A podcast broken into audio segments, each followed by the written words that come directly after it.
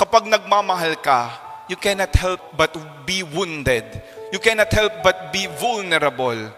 Kapag nagmamahal ka, masusugatan ka talaga.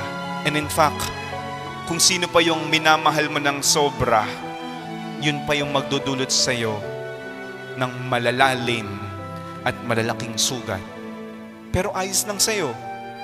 Kasi malinaw sa'yo na basta sa taong mahal ko at pinapahalagahan ko, ayos lang masugatan. Tingnan ho ninyo yung isang bata na naglalaro. Di ba?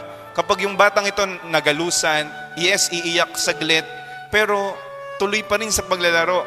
Balik ulit sa pagngiti kasi nag enjoy siya sa ginagawa niya. Yung sugat ni Jesus, naging pruweba ng kanyang pagmamahal para sa ating lahat. Kapag nagmamahal ka, huwag kang matakot masugatan. Minsan kasi takot na takot tayong masugatan. To the extent that you, that you realize, hindi na pala ako nakakapagmahal.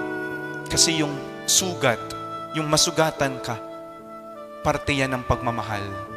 Yung magsakripisyo ka, na minsan hindi na-appreciate, parte yan ng pagmamahal. Mas matakot ka kapag sinasabi mo, nagmamahal ako, pero wala naman akong sugat. Bakit kasi ang mas malaking tanong, nagmahal ka nga ba talaga?